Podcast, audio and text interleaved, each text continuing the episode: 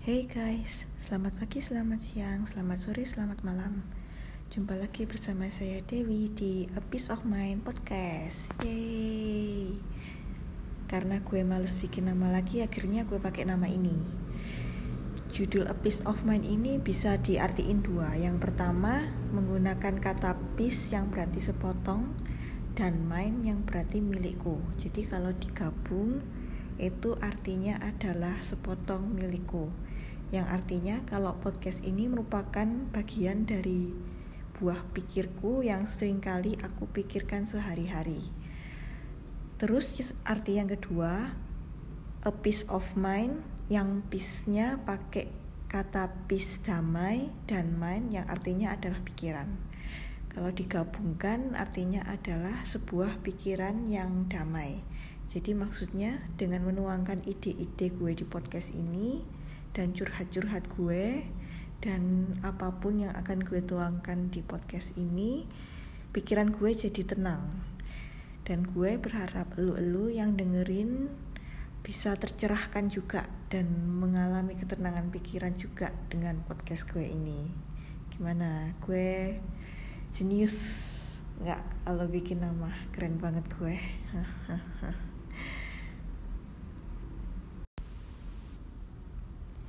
Sebelumnya gue minta maaf karena gue lagi rekaman di rumah sakit. Gue ngomongnya nggak bisa keras-keras, gue harus ngomongnya semi bisik-bisik. Jadi ya gue minta maaf, mohon dimaklumi. Dan kalian bisa memaksimalkan volume suara HP kalian. Jadi kalian bisa mendengar suara gue dengan jelas atau kalian bisa pakai headset atau handsfree terus suaranya dimaksimalin gitu juga bisa. Jadi ya karena saya ingin berusaha upload rutin ya jadi mohon dipahami. Jadi hari ini gue mau ngomongin apa? Gue mau ngomongin pelajaran apa aja yang gue dapet di tahun ini. Soalnya kan teman banyak teman-teman kita itu yang awal tahun bikinnya resolusi tahun baru 2020. Tapi jarang nih ada orang-orang yang review flashback atau throwback kejadian-kejadian dan pelajaran-pelajaran apa yang bisa dipetik dari tahun 2019 ini. Jadi tapi kalau misalnya banyak yang yang mikirin ya bagus sih. Keren keren. Jadi lanjut aja. Hal pertama yang bisa gue pelajari dari tahun ini adalah gue belajar untuk tidak menghiraukan dan tidak memikirkan apa omong apa yang orang omongin di belakang gue. Jadi sebelum tahun ini lebih tepatnya sebelum pertengahan tahun ini dan sebelum-sebelumnya dan tahun-tahun sebelumnya gue itu bisa dibilang sensitif dengan hal ini. Gue nggak suka bener-bener nggak suka orang ngomongin sesuatu di belakang gue. Apalagi omongan itu nggak nggak bener gitu loh. Jadi kayak gue merasa kayak difitnah dengan cerita-cerita yang sebenarnya nggak bener dan banyak orang salah paham. Gue orang yang sensitif banget tentang ini. Ya yang gue takutin dari orang-orang yang suka ngomongin gue di belakang ini tuh mereka tuh salah paham sama gue. Mereka cerita yang bukan sebenarnya tentang gue kar karena ya mereka salah paham aja. Bukan mungkin niatnya itu cuma cerita sekedar cerita tapi mungkin yang mereka ceritakan itu belum tentu benar tentang gue. Apalagi kalau misalnya teman-teman kayak cewek-cewek ngumpul terus satu orang udah cerita ceritanya itu kan bakal berkembang gitu ya kayak nggak kayak jarang banget ada yang bisa menceritakan itu benar-benar secara netral dan murni kejadian yang sebenarnya. Kadang-kadang ceritanya tuh bakal berkembang. Jadi udah udah berkembang kan ya udah makin salah aja kan perkembangannya kan kan kejadiannya kayak gini gue orangnya kayak gini tapi karena satu dan banyak hal mungkin terbawa suasana atau apa ceritanya tuh jadi berkembang mungkin mereka nggak maksud kayak gitu. Mungkin mereka nggak maksud kayak ya ngomongin kayak gitu. Pernah nggak sih kalian tuh uh, kayak karena kebawa suasana kalian ya cerita aja gitu. Kalian ya kebawa suasana aja. Tapi kalian sebenarnya pas udah ngomong kalian mikir kalian mikir lagi pas lagi sendirian. Oh sebenarnya nggak gitu sih kok kok gue ngomong gitu ya? Kan ada tuh orang yang kayak gitu gitu. Jadi karena yang kayak gini-gini tuh yang cerita yang awalnya simple bisa jadi makin rumit. Karena omongan-omongan di belakang ini di belakang gue atau di belakang kalian. Jadi misal misal kejadiannya tuh gue mencain gelas dan setelah setelah beredar di masyarakat di sosial lingkungan pertemanan gue atau kalian ceritanya tuh berubah jadi misalnya uh, gue mecahin gelas sambil mecahin piring akhirnya satu keluarga hancur karena gue. Nah kan jadi ceritanya jadi jauh dan random banget tuh. Jadi ya siapa sih yang nggak suka digituin? Makanya gue kayak merasa jadi artis itu nggak enak sih. Pasti banyak banyak dan ada aja yang ngomongin artis-artis ini di belakang. Tapi ya gue sadar gue bukan artis meskipun gue merasa banyak orang yang ngomongin gue di belakang tapi gue bukan artis. Gue hanya manusia yang sensi. Tapi belum belum tentu juga sih ada yang ngomongin gue di belakang. Mungkin aja kan gue cuma merasa merasa sendiri kepikiran kepikiran sendiri. Ya mungkin kalian yang sama kayak mungkin kalian ada yang sama kayak gue yang suka mikir banyak orang yang ngomongin kalian di belakang. Yaitu kemungkinan belum tentu benar mungkin kalian hanya merasa sendiri kepikiran-kepikiran sendiri. Ya sering kali gue gitu sih. Meskipun udah ada banyak bukti yang mendukung kalau ada orang yang ngomongin gue di belakang gitu. Back to topic. Jadi di tahun ini gue belajar kalau akan akan selalu ada orang yang akan salah paham sama kita. Akan akan selalu ada orang yang tidak mengerti niat baik kita. Sebaik apa pun kita selalu ada aja orang yang nggak suka sama kita. Apalagi yang namanya pikiran itu kan selalu terus berjalan. Baik kita pikir baik atau kita mikir buruk kita otak kita tuh selalu berjalan gitu loh selalu ya nggak bisa berhenti gitu. Kadang pikiran-pikiran jelek itu muncul gitu aja bukan bukan maunya kita gitu loh. Mungkin kita maunya mikir yang baik-baik aja tapi tiba-tiba muncul pikiran buruk kayak gitu. Nah pikiran manusia itu kayak selalu mempersepsikan dan selalu menjudge sesuatu objek atau suatu kejadian dan sesuatu-sesuatu yang lainnya.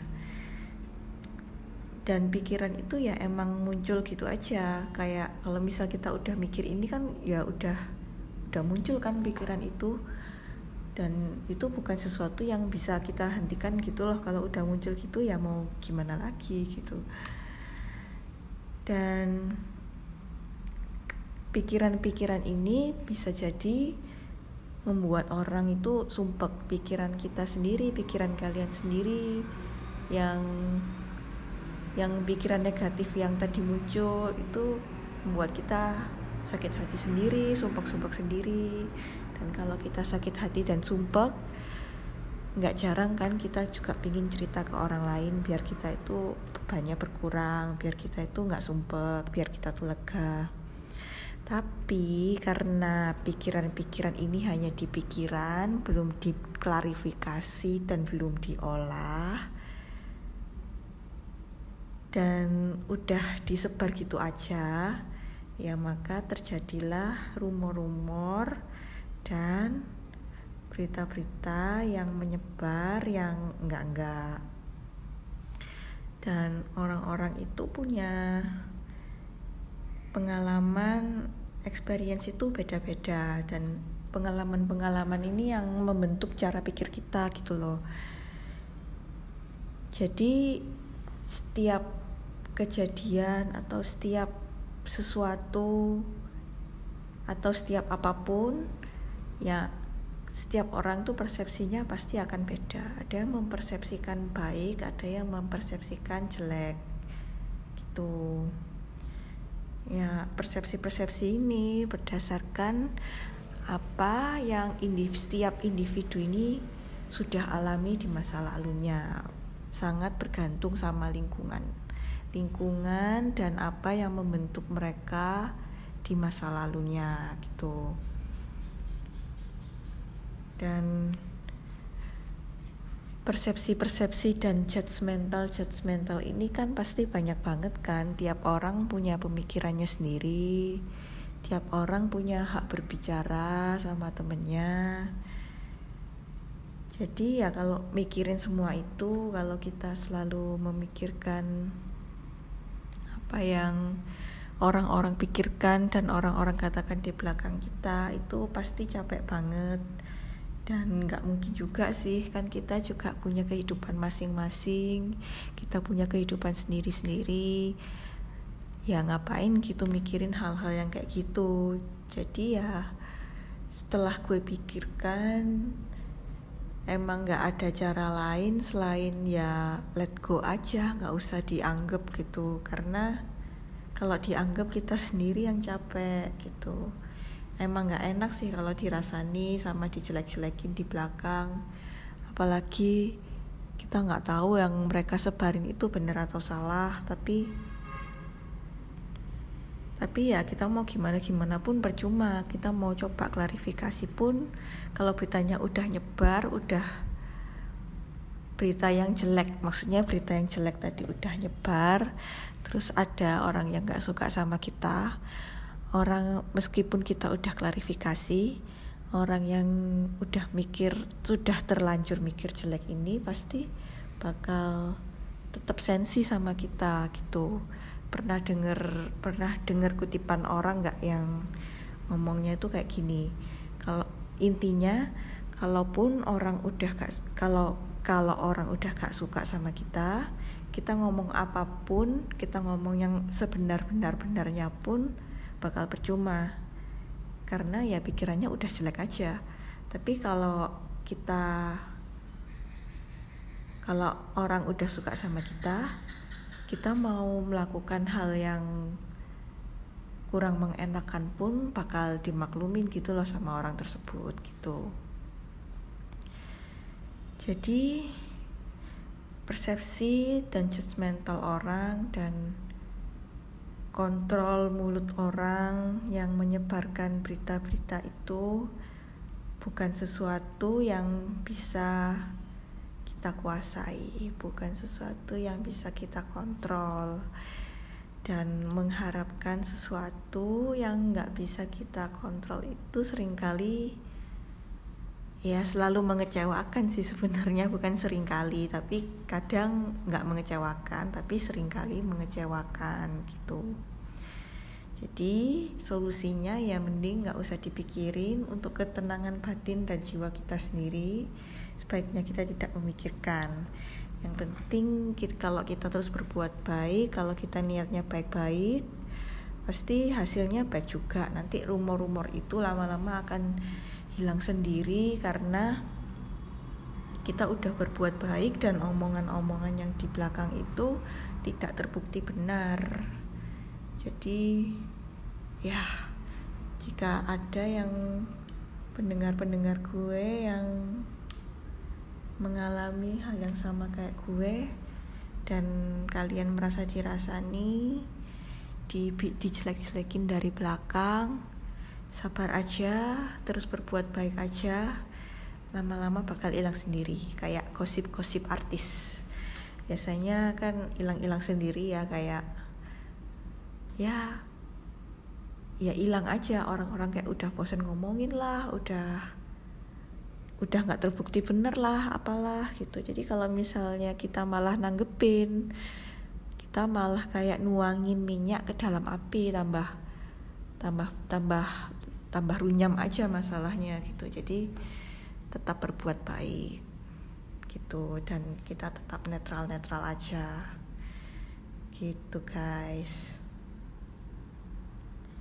Dan keuntungan untuk tetap menjadi baik meskipun banyak orang yang menjelekkan kita di belakang itu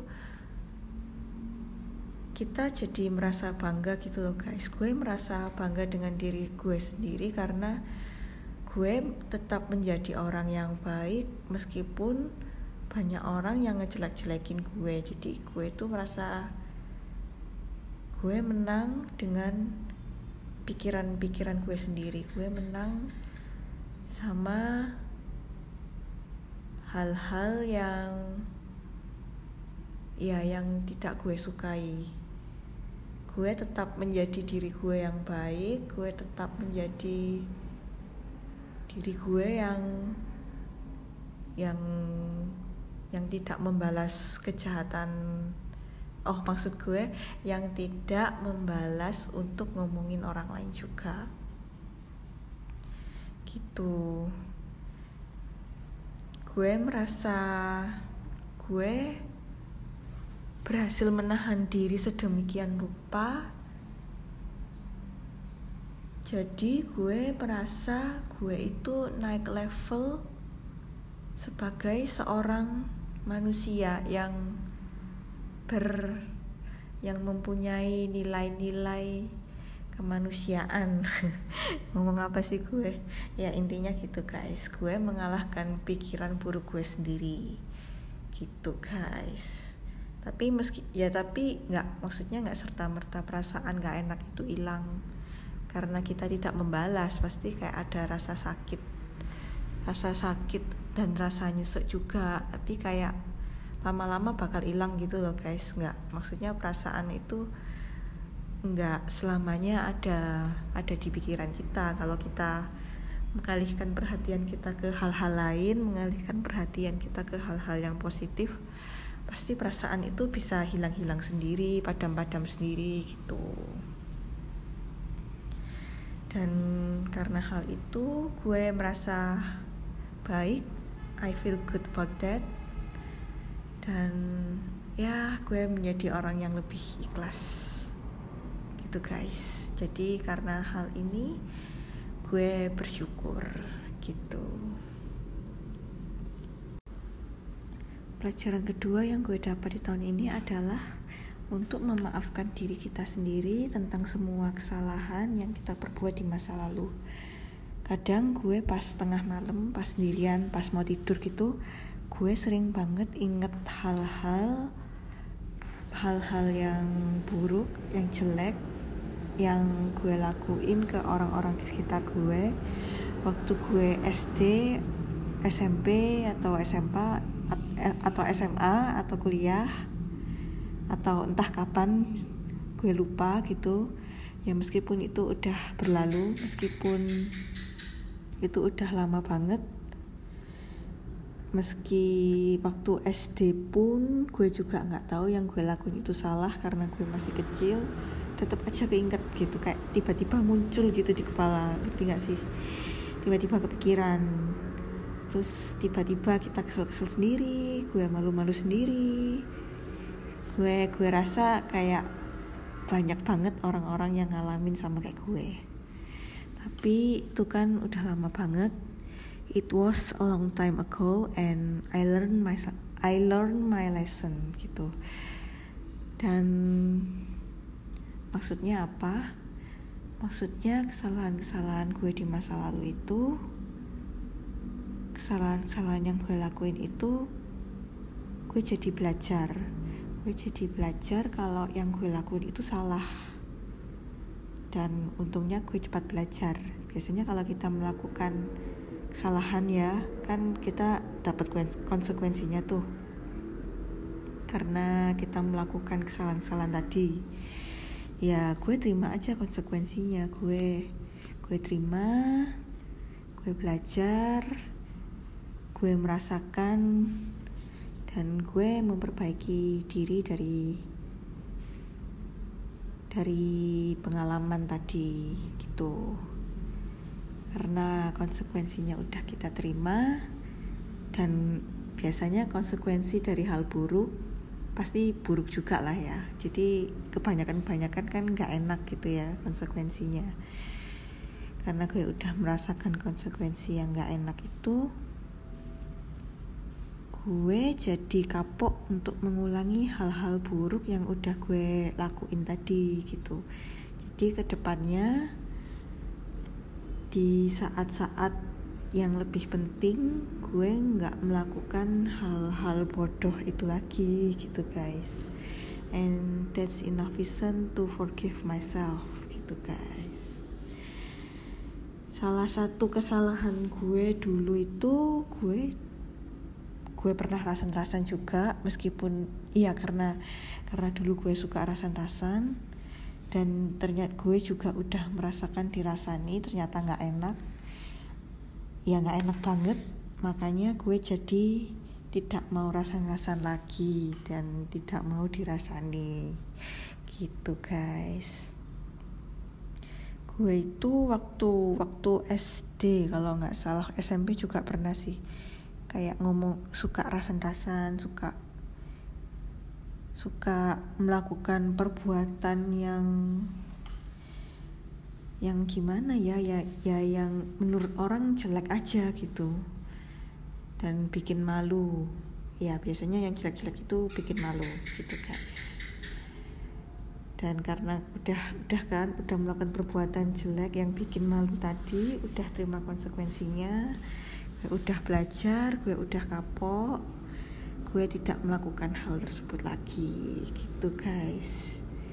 Jadi di ke depannya kan kalau kalau kita sudah melakukan kesalahan waktu kecil kalau waktu kecil kan kita banyak dimaklumi gitu ya kayak gak apa-apa lah masih kecil masih nggak ngerti. Tapi kalau udah besar kan ya semakin sedikit orang yang memaklumi kita gitu loh guys. Jadi ya lebih baik salah sedini mungkin karena karena karena makin kecil kita melakukan usia kita waktu kecil itu banyak dimaklumi. Jadi ya salahlah